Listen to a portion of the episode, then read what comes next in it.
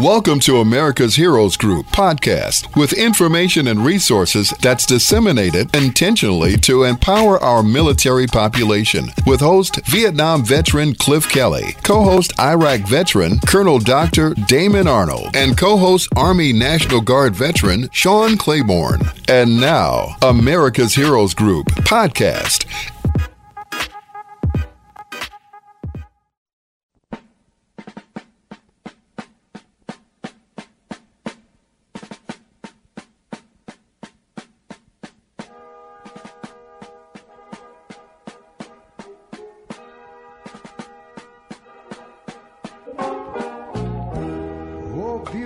Good afternoon, good afternoon. Welcome to America's Heroes Group on WVON 1690 AM, the talk of Chicago. I am Vietnam veteran host Cliff Kelly. America's Heroes Group is a live streaming podcast, global platform, radio, print, and digital media broadcast show that empowers change agents through intentionally disseminating information, resources, and referrals to empower our military population welcome to America's Heroes Group Roundtable, legally speaking with Steve Seidman. January is Cervical Cancer Awareness Month.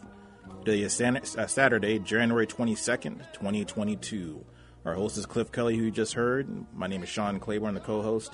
Our executive producer is Glenda Smith, and our digital media producer is Ivan Ortega of Scouts Honor Productions.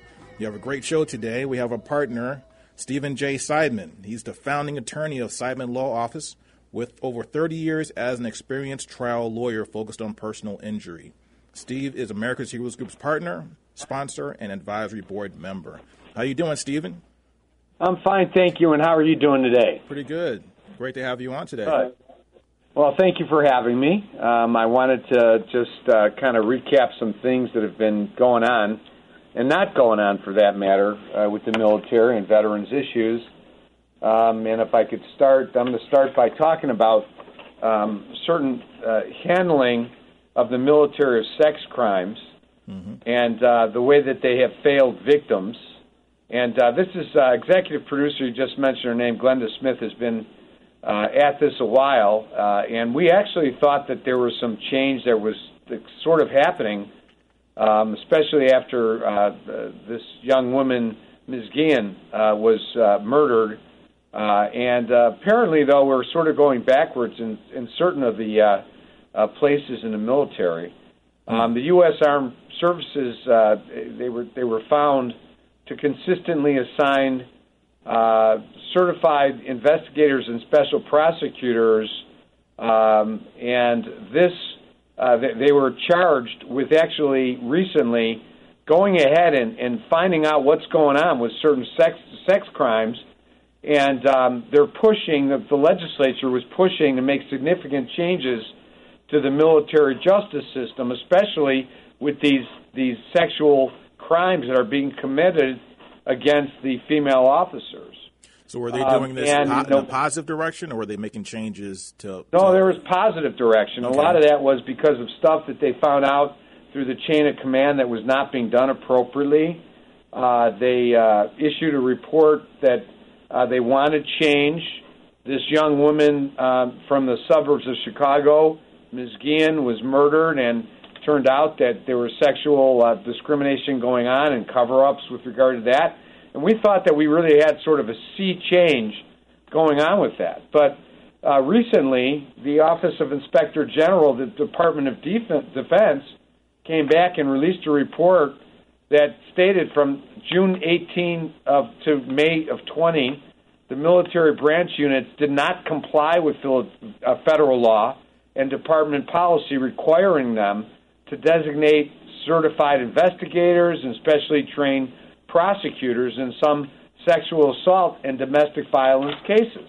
Hmm. And recently, we found out that at Fort Bragg, uh, that there were some very troubling statistics coming out and the Defense Sexual Assault Incident Database showed there were 51 violent sex crimes reported at Fort Bragg in 2018, 49 in 2019, 36 in 2020, and in August uh, in in 2018 there were 20 rapes or attempted rapes reported.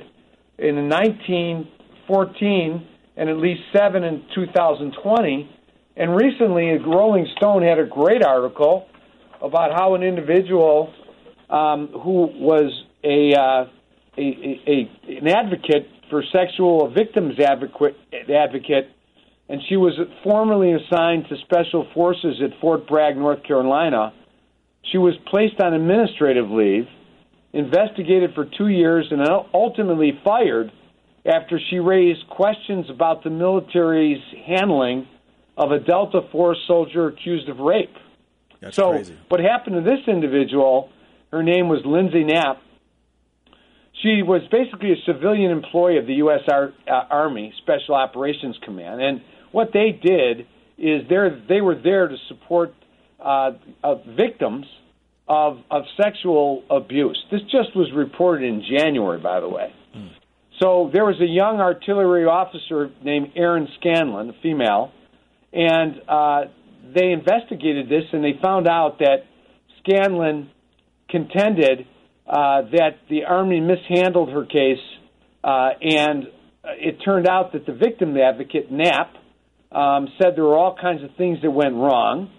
In 2016, Scanlon went to the agents of the Army CID, or Criminal Investigative Division, said, hey, I was raped on the hood of a junk car behind a metal warehouse at Fort Bragg after a drunken fundraiser at, at a nearby bar.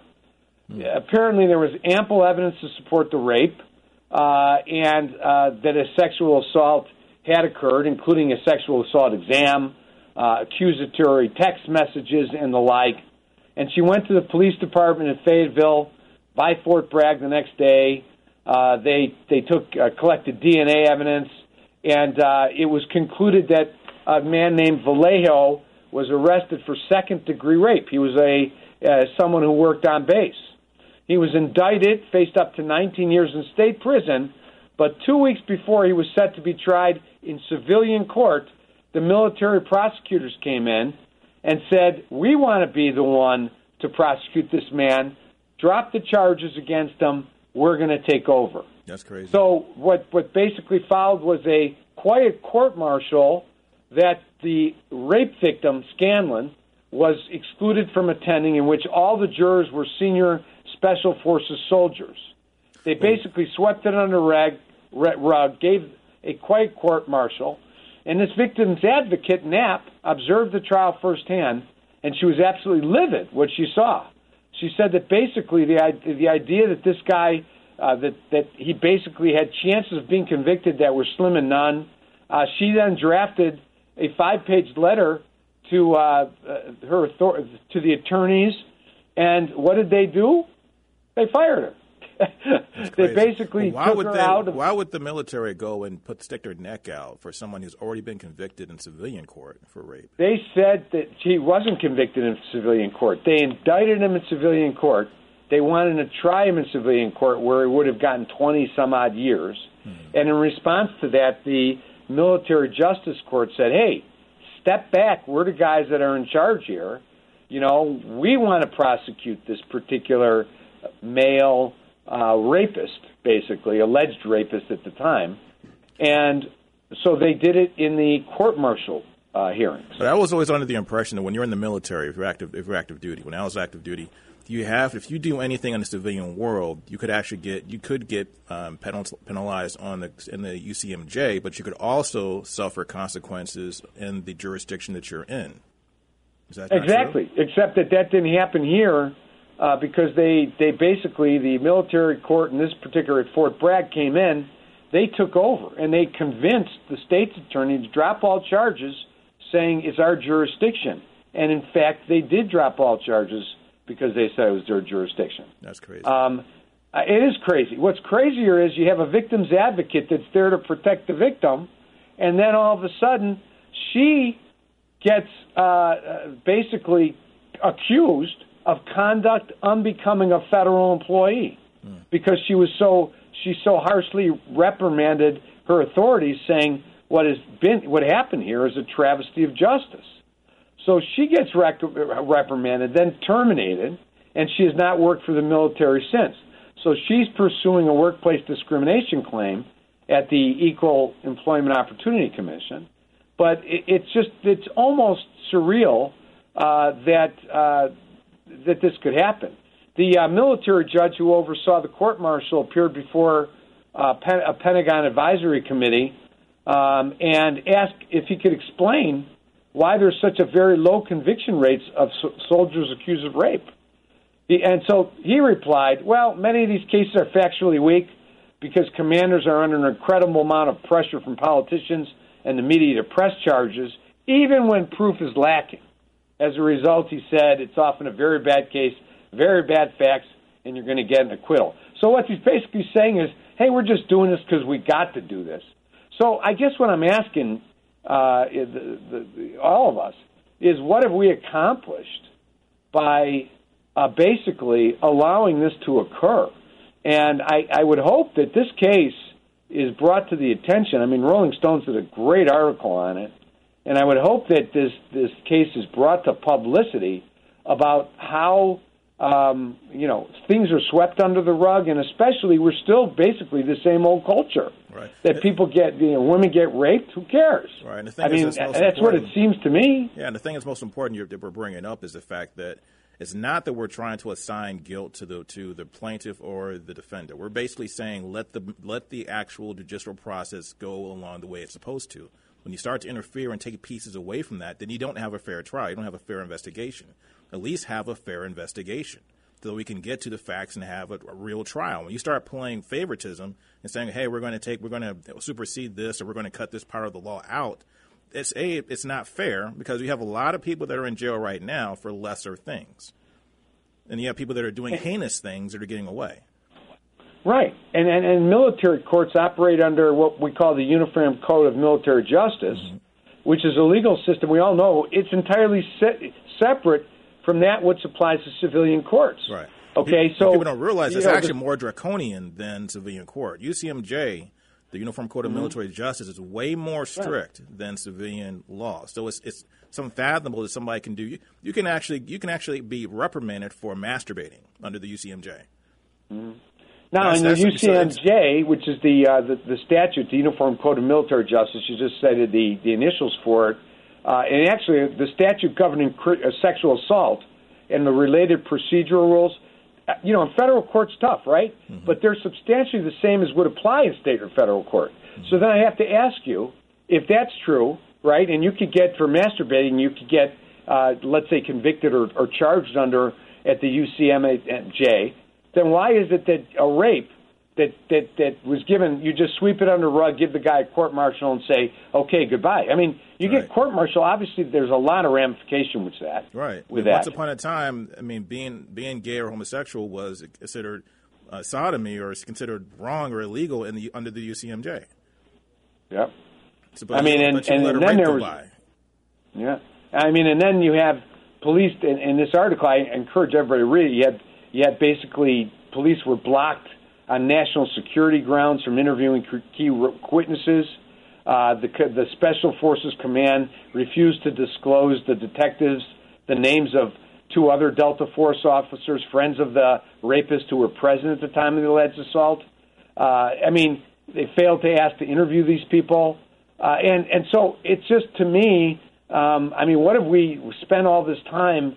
Just is it just in words? Is that what we're supposed to be doing? Is is just saying, okay, we've made all these changes and everybody's okay, and then really it means absolutely nothing. I mean, there should be some uh, some uh, ramifications for these type of things. So I just wanted to bring that to everybody's attention that uh, you know uh, there there needs to be a uh, a little bit of uh, a lot of, of of shouting and screaming about that one. So what do you Um, think? What do you think could be done to, to remedy this problem? So how do we? What needs to be done to make more accountability to the people who make these promises, and also say that they're going to do certain things? How do we hold them accountable to make the change? Well, the only way to do it, you know, it's like it, it it's like Lenny Bruce. He used to say he was an Lenny Bruce was an old comedian. He said, "In the halls of justice, the only justice you get are in the halls." Right? and I mean, it's a sad sad look at it, and it's a sad perspective of it. But let's face it, the only thing that gets people frosted is when there's publicity.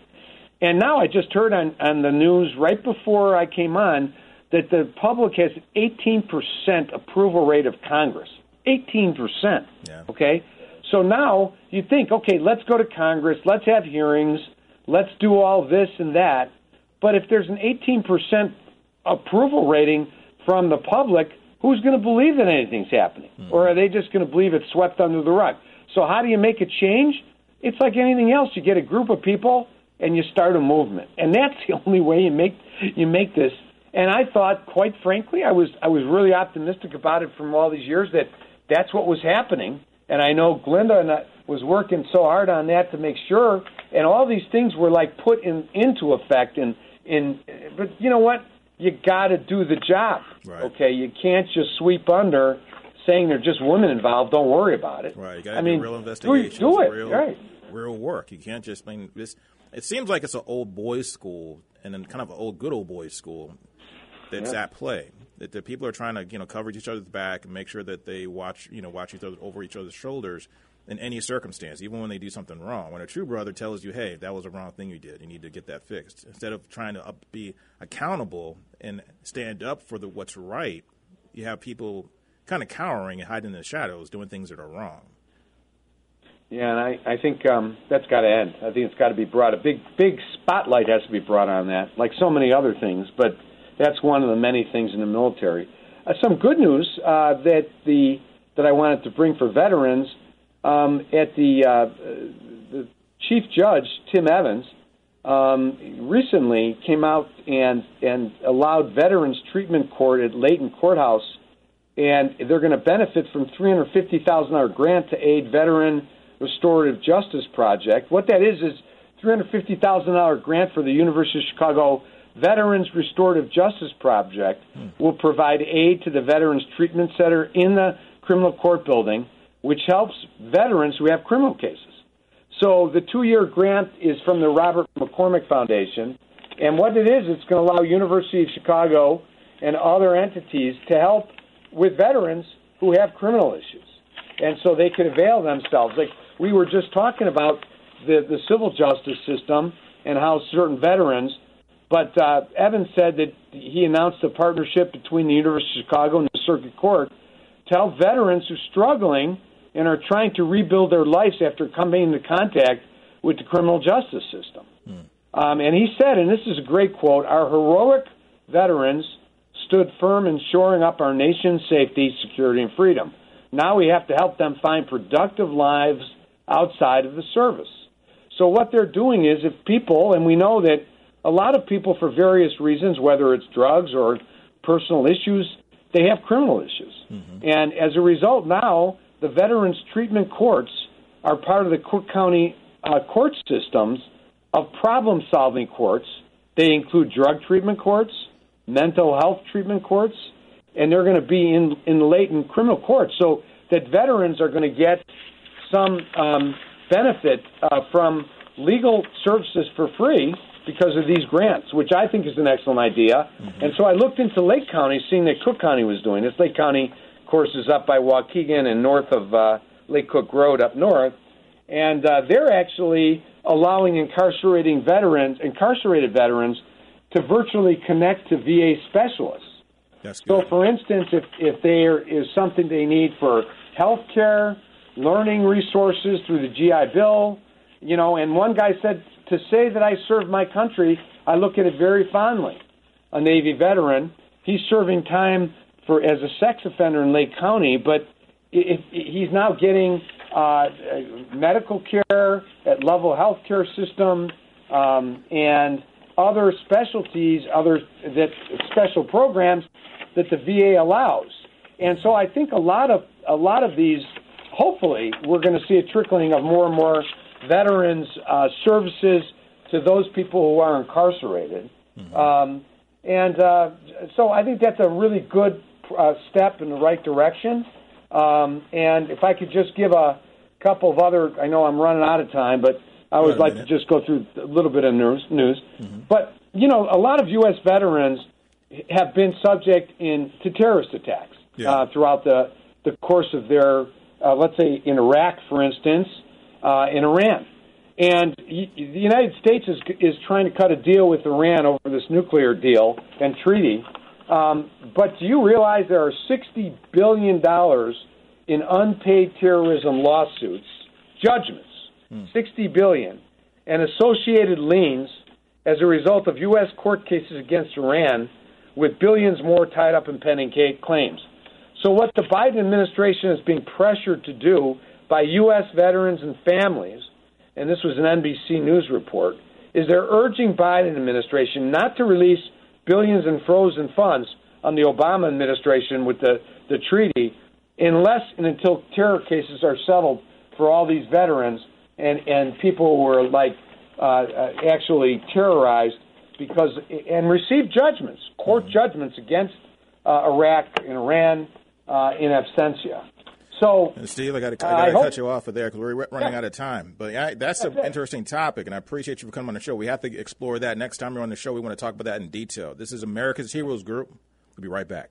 Thank you for listening to America's Heroes Group podcast. Don't forget to subscribe so you won't miss an episode. And for more details, visit americashg.org.